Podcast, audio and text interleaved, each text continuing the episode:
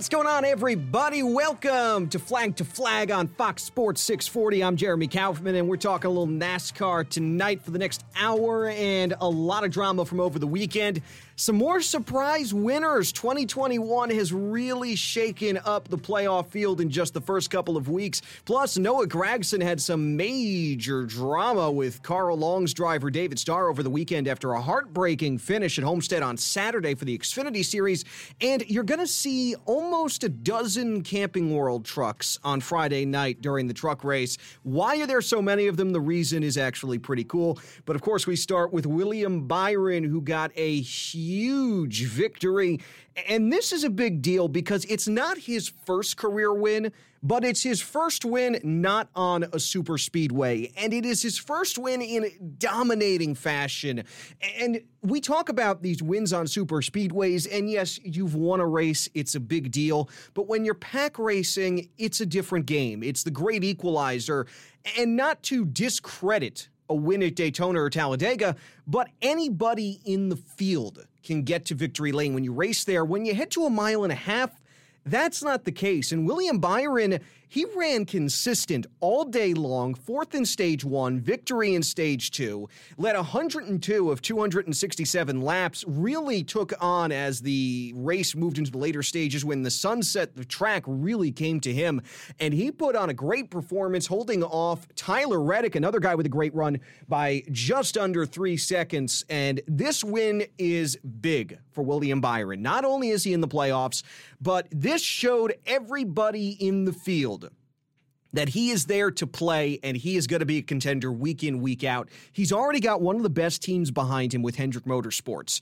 Now, for the last few years, Hendrick has been on a bit of a downturn. Yes, they won the championship last year, but they were not the dominating team throughout the year. Stuart Haas, Joe Gibbs Racing, those have been the teams, but it seems to me like Hendrick Motorsports is starting to find that groove again, and they've got strong drivers who are starting to get the experience down. Let's look at Chase Elliott. He won the championship. That's easy right there.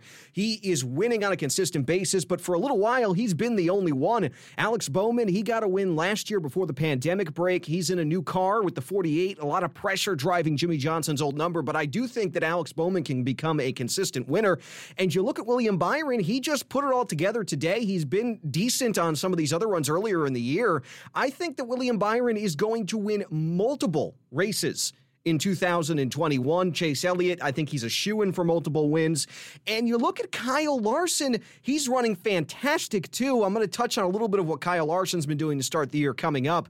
But first, I want to talk about what Hendrick Motorsports as a whole is so close to doing, a huge number that they are about to hit. This was their two hundred sixty-fourth career victory as a team, an unbelievable number, but that puts them just four wins away from the all-time record that Petty Enterprises have.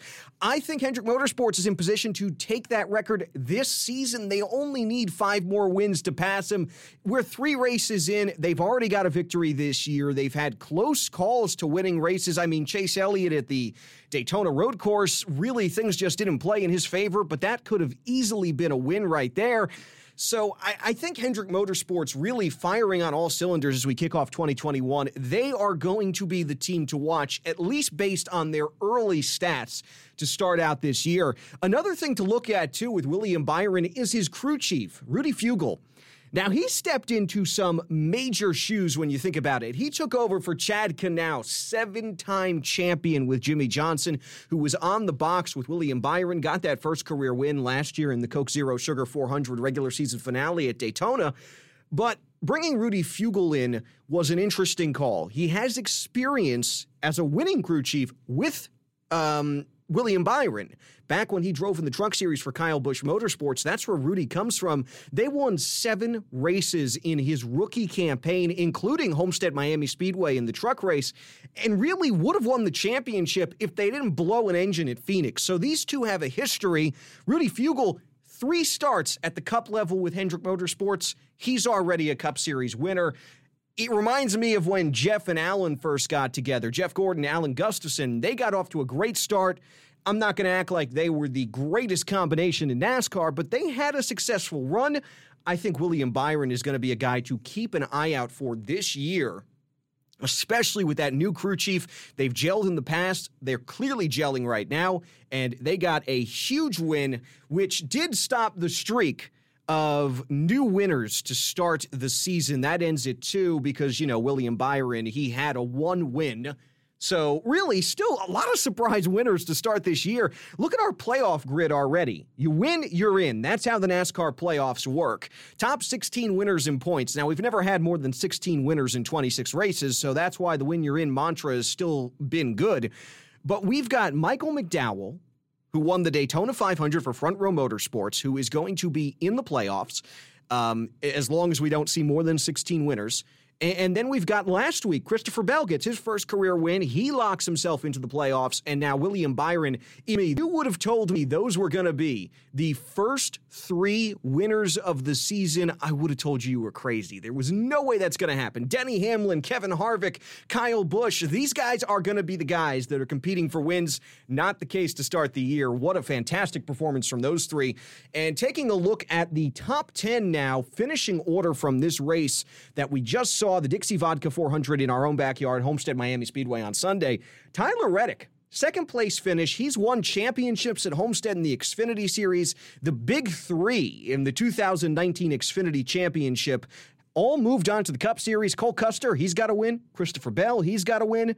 Now it's Tyler Reddick. Tyler's the last one to get that victory, and he is performing well to start the season. He did not disappoint at Homestead. While he didn't have the greatest start to the race, if it was maybe ten laps longer, I think there's a good chance we're talking about three first-time winners in a row. Tyler Reddick was on a tear at the end of that race, running right up against the wall, rim-riding with not an inch to spare. In the last thirteen laps, he gained six seconds on William Byron. That's incredible to gain that amount of time, even with fuel saving that was going on. I think that Noah was very happy we were running a four hundred mile race and not a five hundred mile race, and we didn't see a late race caution because that would have thrown everything haywire. Tyler Reddick, fantastic job running up there, getting that second-place finish. Byron Reddick, that's your top two. And he also finished second in the NASCAR Xfinity race, Tyler Reddick, although they ended up having a disqualification because of the heights issue. He gets credited with a fortieth place finish. But as far as on-track performance, Tyler Reddick has two fantastic runs this weekend. Martin Truex Junior, he came home in third place. He is probably been one of the most consistent guys you'd expect to be up front to start the season. And then we get to fourth place, back to these Hendrick Motorsports Chevrolets and Kyle Larson. This is a guy who has more adversity he's facing, and really it's his fault. We know it's his fault. He said something stupid when he used a racial slur last year driving for uh, Chip Ganassi at the time, who he'd been driving for a couple of years. He said a inappropriate comment on a iRacing broadcast when the pandemic had just started, and he he lost his ride. He lost everything. He was having to go race week in, week out. While he loves the dirt racing, he had to be out there on that track making money to keep himself afloat. He has very little sponsor support, which in NASCAR is huge. Rick Hendrick is funding a lot of these races out of his own pocket. Nation's Guard that's been on the car, that's a Hendrick Motorsports company for the first three races. Hendrick Cars dot com, obviously more Hendrick stuff. That's coming up on his car this weekend, and we'll see that a lot throughout the year. But Kyle Larson is bringing the results, and honestly, he might be carrying the Hendrick banner, if not for some just unfortunate luck and maybe pushing it a little too hard, trying to prove something. Daytona five hundred, he's in the top five on the last lap, gets caught in that big wreck, crashes out, doesn't get the finish there.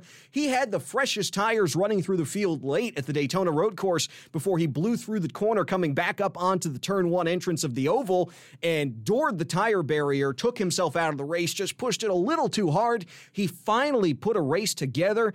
Had a fantastic run, top five finish for Kyle Larson, and very well could have been three top fives to start the year if things had played out just a little bit differently. Kyle Larson, he is a guy to keep your eye on, especially as he gets more comfortable with this Hendrick Motorsports team. He's going to have a good starting spot at Las Vegas because he had a good finish, and that's the way we're deciding qualifying. Kyle Larson, very impressive to start the season. He's just got to get the finishes.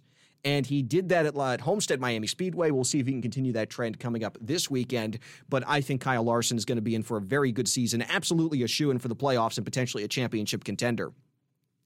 Now we get to the underdog, the man who came home in this race in sixth place. Now, in fifth place was Kevin Harvick. No underdog there. He's one of only two drivers to finish both or all three races in the top ten. Nobody's shocked. Kevin Harvick, he's the best of the best right now. He's one of the top drivers out there. The guy is knocking on the door of, uh, man, I think sixty wins now. I think he's at fifty-eight career wins. So Kevin Harvick finishing good, no surprise. The other guy who's finished all three races in the top ten, one of only two, Michael McDowell, the Daytona five hundred champion. Daytona's the place, we we just I just mentioned it, but it's the place where anybody can win. It's great when you get an upset victory. It's the biggest race of the year. It really is going to boost this team that needs the funding throughout the rest of the season. The road course, again, Michael McDowell doesn't surprise me by running well. He gets a top ten finish there. He's a road ringer. He was brought in a lot of times to run as a road ringer. He's had consistent runs. And again, road racing, it's a little bit of an equalizer sometimes. We've seen that before. Michael McDowell puts on an impressive performance. Nothing shocks me by that. This weekend at Homestead-Miami Speedway was the test. We're back at this five hundred fifty horsepower package, high downforce. We're on the oval, the mile and a half, and this is where we typically see the differences in funding show up. Michael McDowell almost walks out of there with a top five finish. This is incredible for Front Row Motorsports. They are in very good position in the overall point standings. He's sitting fourth in points, thirty-three out, and he is leading the playoff grid right now. Out of everybody who's got a win, nobody's higher up in points than Michael McDowell. This is the surprise, the feel-good story of the start to the season. To see this thirty-four car run so well for everybody at Front Row Motorsports, the boost that they're getting, and to see them run well, this is going to be good for Anthony Alfredo, who took over the seat of the thirty-eight car, the teammate to Michael McDowell, took that spot from Jonathan Nemechek, who dropped back to the truck series. And really, I wasn't so sure about Anthony taking this ride because Front Row is not as well-funded as staying in the Xfinity Series and driving for a big organization like Richard Childress Racing, even on a part-time basis. But he made the move to go cup racing, and when you see Michael McDowell run this well, it really just makes you think, okay, once Anthony gets a hang of this fast pasta, as he's called on Twitch, he'll probably be pretty good. Here's what uh, Michael McDowell's going to have to, though, beat this weekend. We head to the Las Vegas Motor Speedway, another mile and a half, although uh, considerably different from Homestead-Miami Speedway. His average finish in fourteen races, so it's not like he hasn't made that many starts in Vegas, thirty-two point nine. That is really bad for anybody. In fact, he's only finished half of the races he's entered, a fifty percent did not finish rate for Michael McDowell at Vegas. This is a big test because when performance turns around, we tend to see guys just blow out their bad tracks and do much better. Kyle Busch was terrible at Kansas. He got the hang of it. Their performance was always good. He eventually became good there. Can Michael McDowell improve at Vegas this weekend? He might be a good pick for your fantasy teams because I'm sure he's got a lower premium on his price, but those stats got me a little worried. I'm keeping a close eye on Michael McDowell. If he has a good run or at least has a good run going this weekend, I think the thirty-four car is here to play in twenty twenty-one, and we need to keep an eye on them, at least to see if they can keep this momentum going throughout the Fox portion of the season and as we move into the summer. Another run that was fantastic over the weekend, really got to give credit to Chris Buescher, and it, it sounds weird when I say this because he ended up in nineteenth, and I really don't know what happened to Chris Buescher, but what a performance he had when the sun was up. They lost the handle on the track or something when it went from day to night, but Chris Buescher started impressively. In fact, he led a career-best fifty-seven laps, won the first stage, finished sixth in the second stage. And what this really shows for me, it, it's not as much for Chris Buescher that I'm blown away by. It's the whole team, Roush Fenway Racing. This is an organization that had five cars in the Cup Series at one point, and not even just their overall dominance in the sport at the time and being a consistent contender up there with Hendrick Motorsports back when, you know, two thousand seven, two thousand five, around that time, but Roush Fenway Racing was dominant at Homestead-Miami Speedway. Greg Biffle, I, I think he won maybe three in a row there. Carl Edwards has a couple of wins there. Uh, you know, it, it was very impressive when you went to Homestead-Miami Speedway. You knew you were going to be battling the Roush Fenway cars. And now they've really fallen off. Only two cars left. Ryan Newman, who ended up having a top ten finish, came home in seventh. And Chris Buescher, who legitimately looked like he had a car that could win that race. They didn't get the finish they wanted. But I am keeping a much closer eye this weekend on Roush Fenway Racing because I think that they really are the team to watch Um, on these mile and a halfs. After the Homestead performance, can they continue to run well? We're not, I don't think we're going to see the day to tra- uh, to night transition that we saw this weekend. And it's because we're racing on the West Coast. The green flag is at three thirty p.m. Eastern. So we're looking at, um, you know, a race that's going to be starting before one p.m. on the West Coast. So not as much track changes potentially this weekend. Let's see how the mile and a half program does for Roush Fenway Racing here at Las Vegas Motor Speedway. And then, of course, getting to a very important week after that at Phoenix, which is going to be the racetrack that decides the championship. So you always want to run good when we come out there early in the season. It's sort of your test session in that moment. Well, coming up in a couple of minutes on the show, we're going to flip the coin, take a look at the other side. Who is struggling to start the year? A couple of Cup drivers that really need to turn things around. I'll also catch you up on the standings. And coming up in a little bit as well, Noah Gragson had some major drama over the weekend. Heartbreaking way to lose the race at Homestead-Miami Speedway. If you didn't catch it, I'll tell you what happened and what has been happening since that moment at the end of the Homestead race. More Flag to Flag coming up in a couple of minutes here at Fox Sports six forty. It's Flag to Flag on Fox Sports six forty. I'm Jeremy Kaufman, getting you caught up on the latest from the world of NASCAR, which was racing in our own backyard this weekend. We actually had three straight Florida races to start the year. It all began with the Daytona five hundred, then we rolled on to the Daytona Road Course, then we head down south right here to Homestead-Miami Speedway, and now we're going a long way away, heading out to Las Vegas Motor Speedway. But there are a couple of Cup teams after we were just talking about all the guys who were doing great. You got some guys on the flip side of that coin who really struggled to start this twenty twenty-one season, and Matt DiBenedetto stands out for me because this is such a crucial year for the twenty-one team of Matt DiBenedetto. He got re-signed, really a lot of uncertainty around that. If he was going to be back with the Wood brothers, we know they have the Penske partnership. Is Austin Cindric going to move into that role and take over for the Wood brothers twenty-one ride in twenty twenty-one? Well, Matt DiBenedetto was able to hold on, get another shot in that ride, but right when they announced him, they said in twenty twenty-two, Austin Cindric is going to drive the twenty-one car. So for Matt DiBenedetto, he has thirty-six races to basically audition for a new ride. I can't imagine the pressure that twenty twenty-one is. I mean, there is nothing on his mind other than I need to find a place to race in twenty twenty-two. So how's his season started?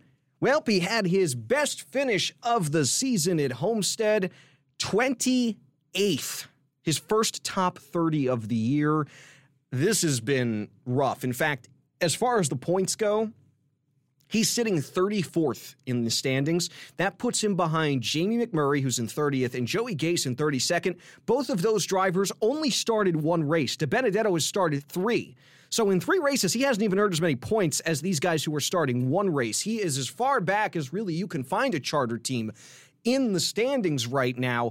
This team has no time to waste. I, I know we're early, but he's not even in contention for the playoffs back in thirty-fourth. You need to be in the top thirty to win and get into the top sixteen when we actually move to the playoffs. I'll be shocked if Matt DiBenedetto doesn't get out of the thirties and move up into the twenties. But he's already starting in a hole. He, if he does not win and has to make it on points, is going to have to move himself way up in the standings. You see guys getting in with twelfth place in points, and they're on the bubble because of where all the winners fall in the standings, who jumps up from twenty-fifth and overtakes you because they've been to victory lane and somebody else hasn't. For Matt DiBenedetto, he's never won a race. He's come close. The twenty-one team, they can win. They're not consistent winners, though. They haven't been in a very long time. So for Matt DiBenedetto, I don't know that you can sit there and think, that's okay, we got twenty-three races to go out there and win. You need to be thinking, we have twenty-three races to make it on points. And when you are sitting that far back to start the season, I would be incredibly worried, even after race three, if I'm Matt DiBenedetto. He's one of my favorite guys in the garage. He's a fan favorite. We saw how the crowd reacted at Bristol when he almost got that victory. It's what got him this ride in the first place. Fingers crossed for Matt DiBenedetto. He needs a big run this weekend at Las Vegas Motor Speedway.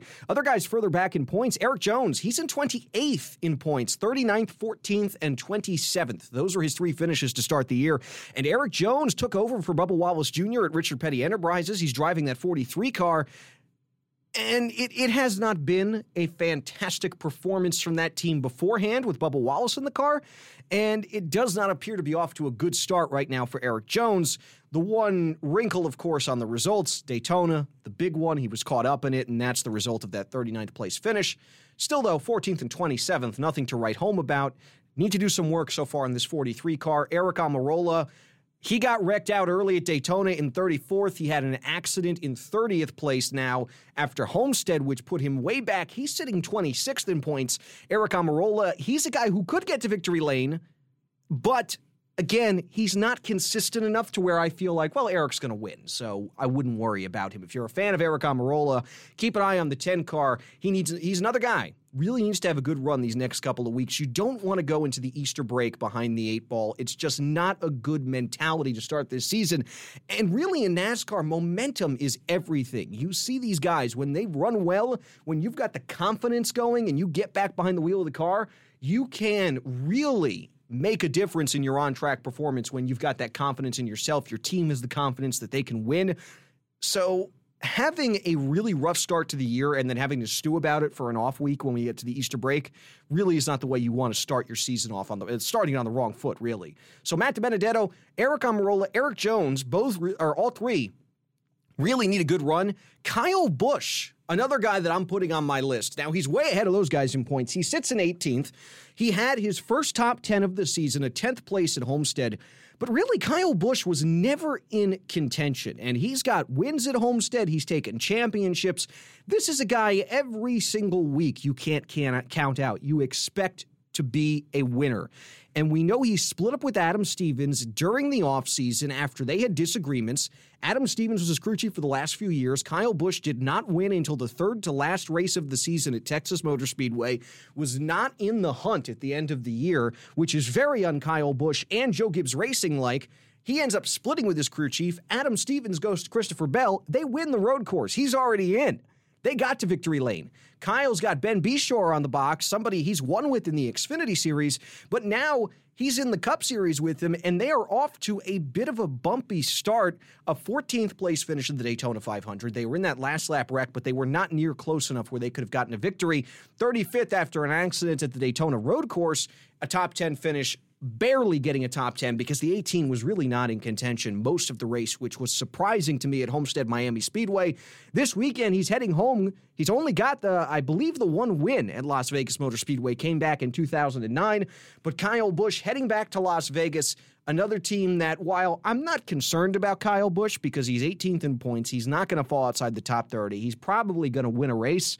But if they're going to be a legitimate championship contender, we need to get back to the Kyle Busch of old, the guy that's out there performing and a contender every single week, winning eight races a year. We didn't see that from Kyle last year, and so far the trend from last year early on in this season seems to be continuing for Kyle Busch. Take a quick run through on your point standings, the top ten in points right now. Denny Hamlin, he is leading the standings. That's not a shock. And Kevin Harvick in second. Again, nobody's shocked by that. Joey Logano in third. Michael McDowell's impressive start to the year has him sitting in fourth. Chase Elliott in fifth right now. It's Kurt Busch in sixth. Christopher Bell with his win on the road course in seventh. Kyle Larson, even with the crashes that he had while running well, is still in the top ten in points, sitting in eighth. Martin Truex Junior ninth and Brad Keselowski in the tenth position.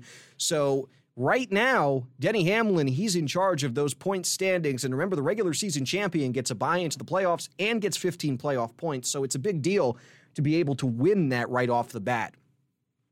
Let's turn back now to Saturday. The Contender Boats two fifty NASCAR Xfinity Series race was on track. And we didn't get a first-time winner in the Cup Series. We had two to start the season. But the last two winners and two of the three winners so far in Xfinity also first-time winners. We're just seeing this happen time after time. It's really quite incredible how we've started this year. Myatt Snyder really stole one on the overtime restart. He got lucky with a controversial caution again. What ended up happening, Myatt Snyder spun the tires on the first overtime restart. A J Allmendinger gets turned heading into turn number one. NASCAR throws the caution, and people were saying, hey, look, he saved it. There shouldn't have been a caution. And there probably shouldn't have been, but I'm not going to be as hard as NASCAR or on NASCAR as some people are with this one, because the sixteen of A J Allmendinger got turned entering turn one. What goes down must come up. He's going to come back up the track at some point, and we're bunched up on a restart. I was already, like, cringing and in position for the massive pileup that just never happened. They jumped the, they jumped the gun. They threw the caution too soon. But it did look like there was going to be a huge crash. You can't unthrow a caution. It happened. It's not that big of a deal. Myatt Snyder, he got lucky. Human error is always going to be a play in these races. He got a second attempt. He learned from the first restart, was able to get a better restart the second time around, and Myatt Snyder, first career win, brings the two for Richard Childress back to victory lane. But as impressive as it was for Myatt to go to victory lane, he was not the big story, because he probably shouldn't have been the winner, honestly. He was consistent, and he did what you need to do in racing, capitalize on other people's misfortunes. But Noah Gragson was the guy that had this thing in the bag. You know, he was saving fuel. He outraced Brett Moffitt. He was kind of messing with the gap with Brett, doing mind games, and Brett got into the wall a bit, had a flat tire, and that opened Noah Gragson up this huge, I mean, we're talking over eight-second lead with three to go. It's in the bag. David Starr, he's thirteenth, tail end of the lead lap, driving for Carl Long at M B M Motorsports. He doesn't quite blow a tire, but he's courting really bad on the right front, I believe it was. Definitely a front tire. Either way, we all know when you're a NASCAR fan, when a front tire goes down in the turn, the car's going straight, and it did exactly that. It went straight up to the outside wall, right in front of Noah Gragson. It reminded me of Kyle Busch getting taken out by a lapper in an Xfinity race a couple of years ago. Either way, it completely destroyed the nine car. Worst possible luck. This is now three straight races at Homestead, by the way, that have been lost for Noah Gragson when he should have won. one hundred sixty-seven laps apiece these last three races. He led eighty-three and eighty-one in the doubleheader races last year. He was leading uh, not as many laps, led thirty-four in this situation, but the wreck took him out. He ends up thirty-third. Leading by eight seconds with less than three to go, and he ends up in thirty-third. There's nothing more unpredictable and humbling than NASCAR, because it will knock you down so fast when you think you're about to be up and on the podium and celebrating. That's not the case.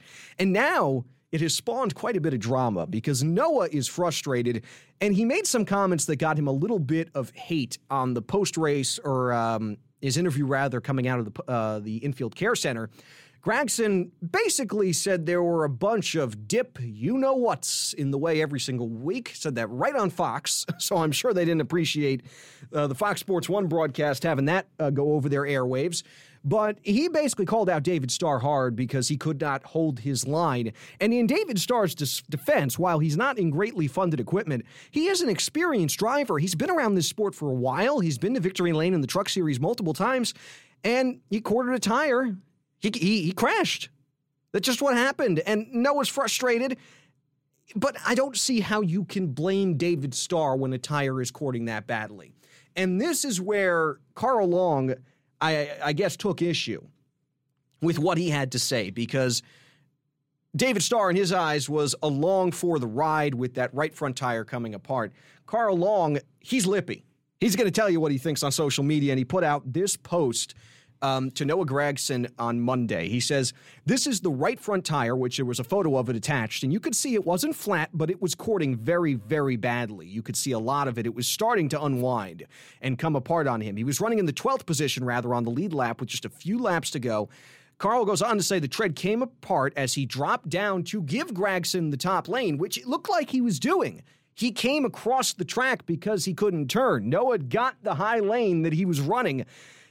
That's when Carl goes on to say, well, this over-entitled mouthpiece did not have enough talent to miss our wreck. We were happy to take home a top twelve finish. That rolled out of our hands just like the tire rubber rolled off this tire. There are not many people left in this garage who have worked as hard and sacrificed as much as myself to get to this level. Statements like this could and usually does come back and cost him.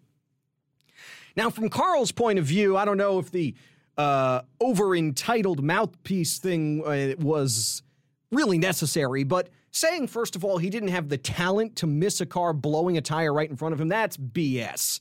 There was nothing Noah Gragson could have done there. A car was coming flying up to the outside wall. He had to dive to dodge him, and he's keeping as much speed as he can right alongside the wall. You can't turn on a dime. Carl Long, you probably know that since you've driven cars before.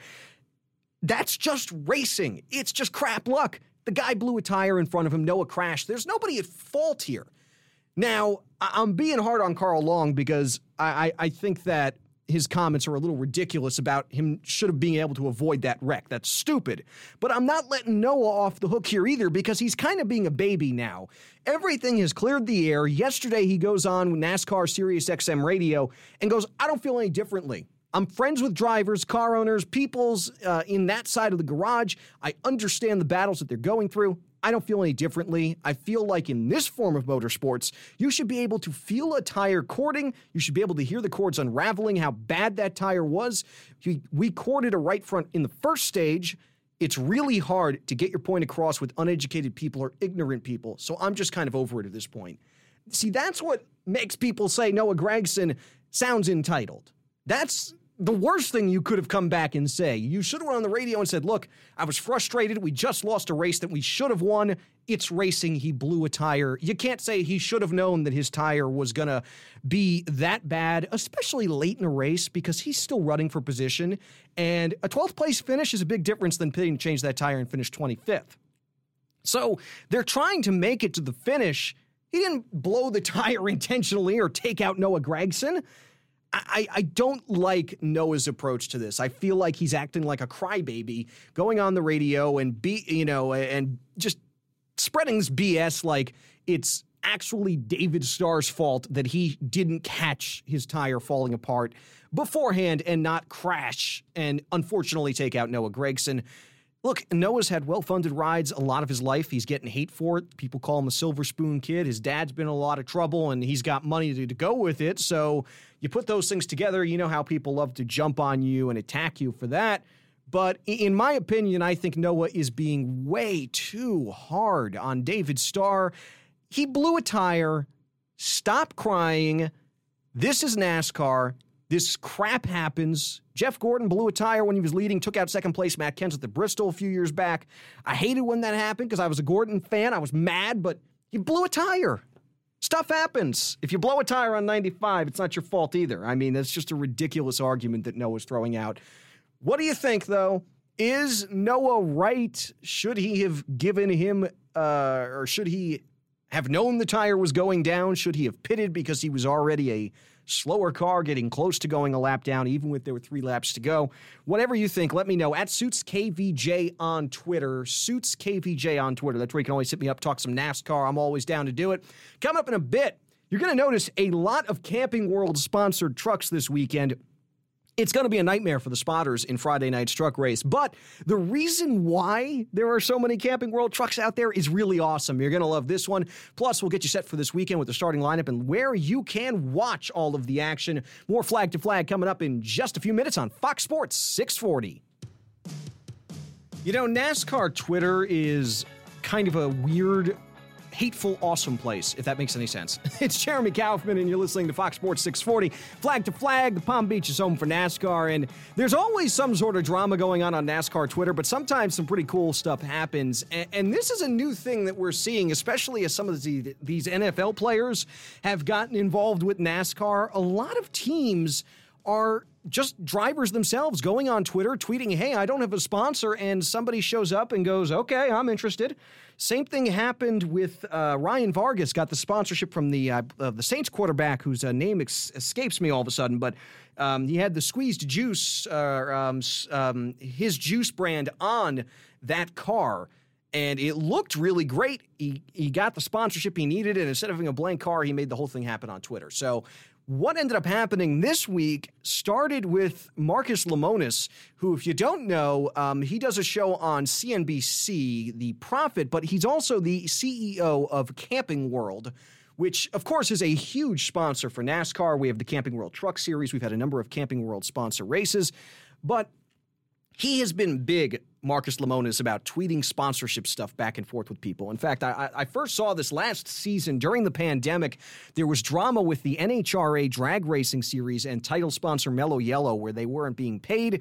It ended up becoming a news story. It became kind of public, and Camping World tweeted them and was like, hey, you want a sponsor that's not going to screw you up? Let us know. Next thing you know, it's the Camping World N H R A series now. They took over the sponsorship. It's their series. They're sponsoring it.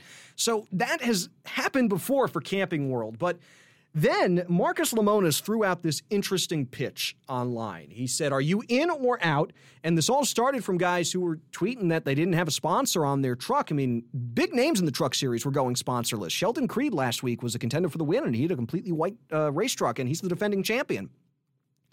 Well, Marcus Lemonis basically said this. I will give anybody who says they're in and unsponsored for Las Vegas on Friday fifteen grand to wrap the truck with Camping World sponsors, twenty-five thousand dollars. That's how much it's going to turn into if you finish in the top ten. I'll make it thirty-five with a top five, fifty thousand dollars for a win. So now we've got this incentive program, and a lot of trucks so far have taken them up on the offer. I, I believe it's it's nine so far, nine drivers um, that I've been able to track down on Twitter, tweeting back and forth with Marcus Lemonis for this weekend.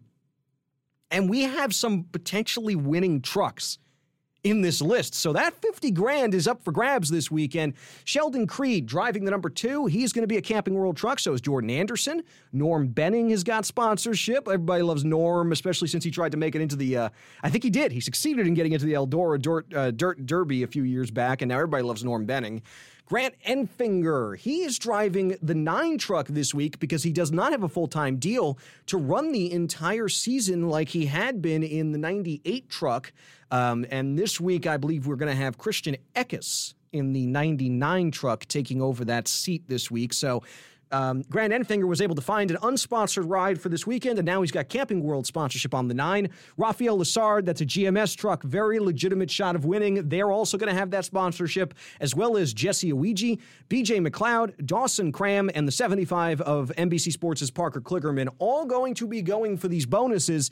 If you're a spotter, I am so sorry if these are one of your trucks. They have some slightly different paint schemes, but there are so many Camping World trucks that are going to be on track at Las Vegas Motor Speedway. The good news for us fans, though, if you're trying to follow who's going to get this money, it's going to be super easy because all you have to do, look for the Camping World truck. You know that they've got big money up for grabs, and I think Marcus Lemonis is going to be paying out some big money because we got a lot of teams here that can perform very good uh, this weekend, especially Sheldon Creed. He is a potential race winner this weekend, without a doubt in my book, because he's a defending champion. Just because he didn't have a sponsor didn't change anything. He's starting on the front row, so he's going to be right up front from the drop of the green flag. It's a short race, only two hundred miles, so you got to have that track position. He's going to be starting up front.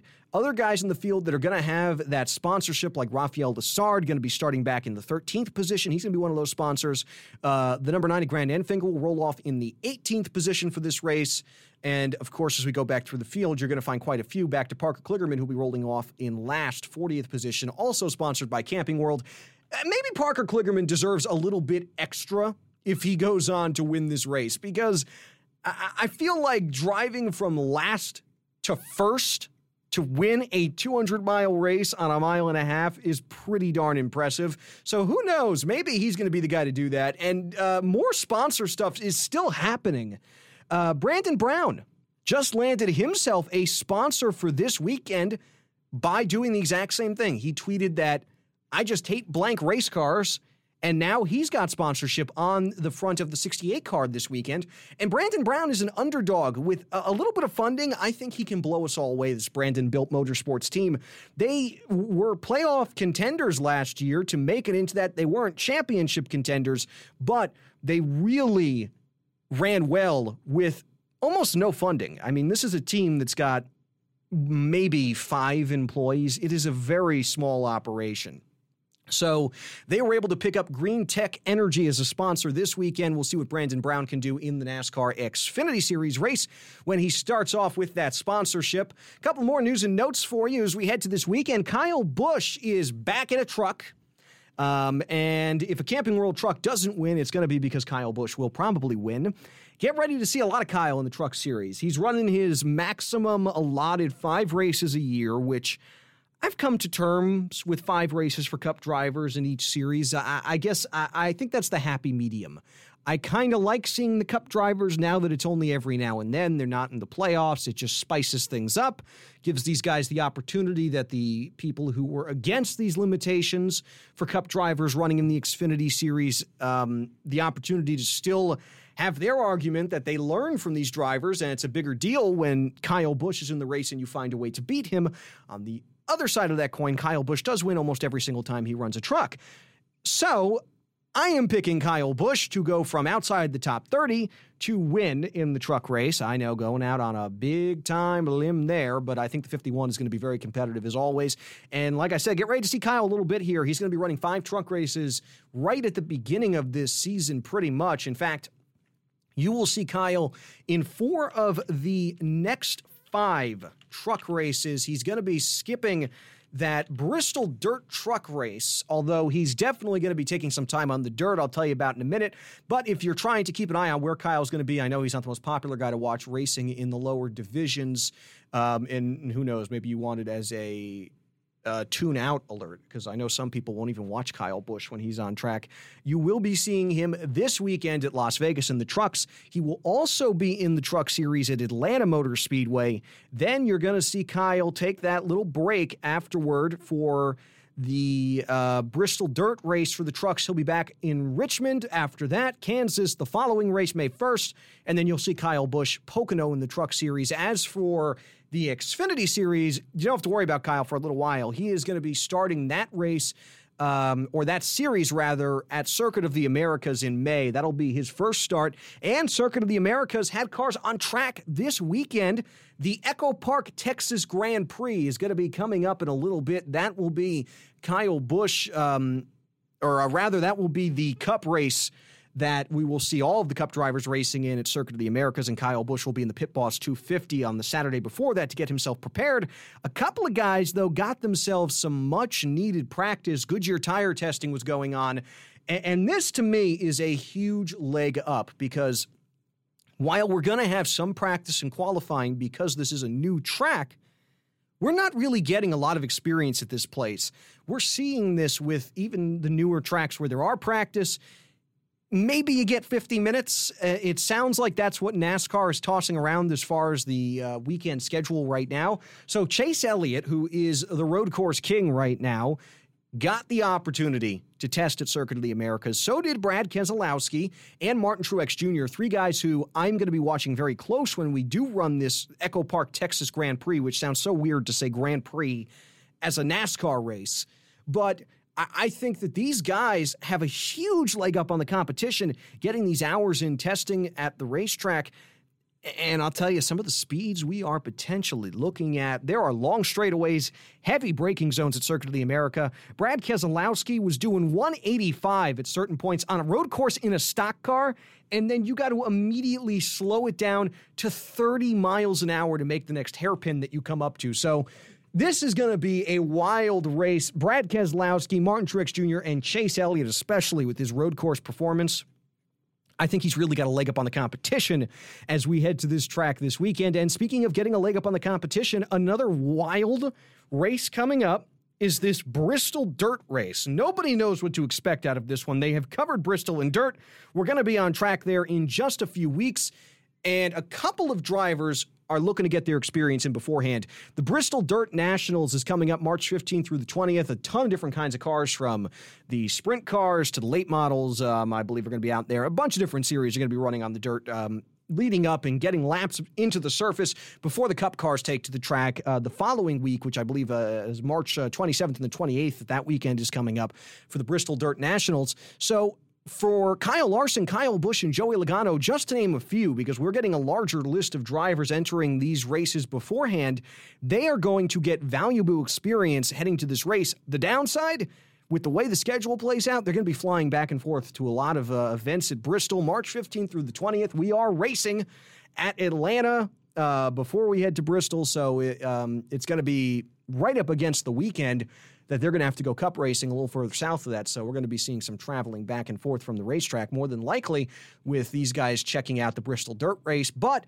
interesting to see in that situation whether or not it will turn to success on the dirt, because the cup cars are just so different from the cars they're going to be running when they race in the Bristol Dirt Nationals leading up to it.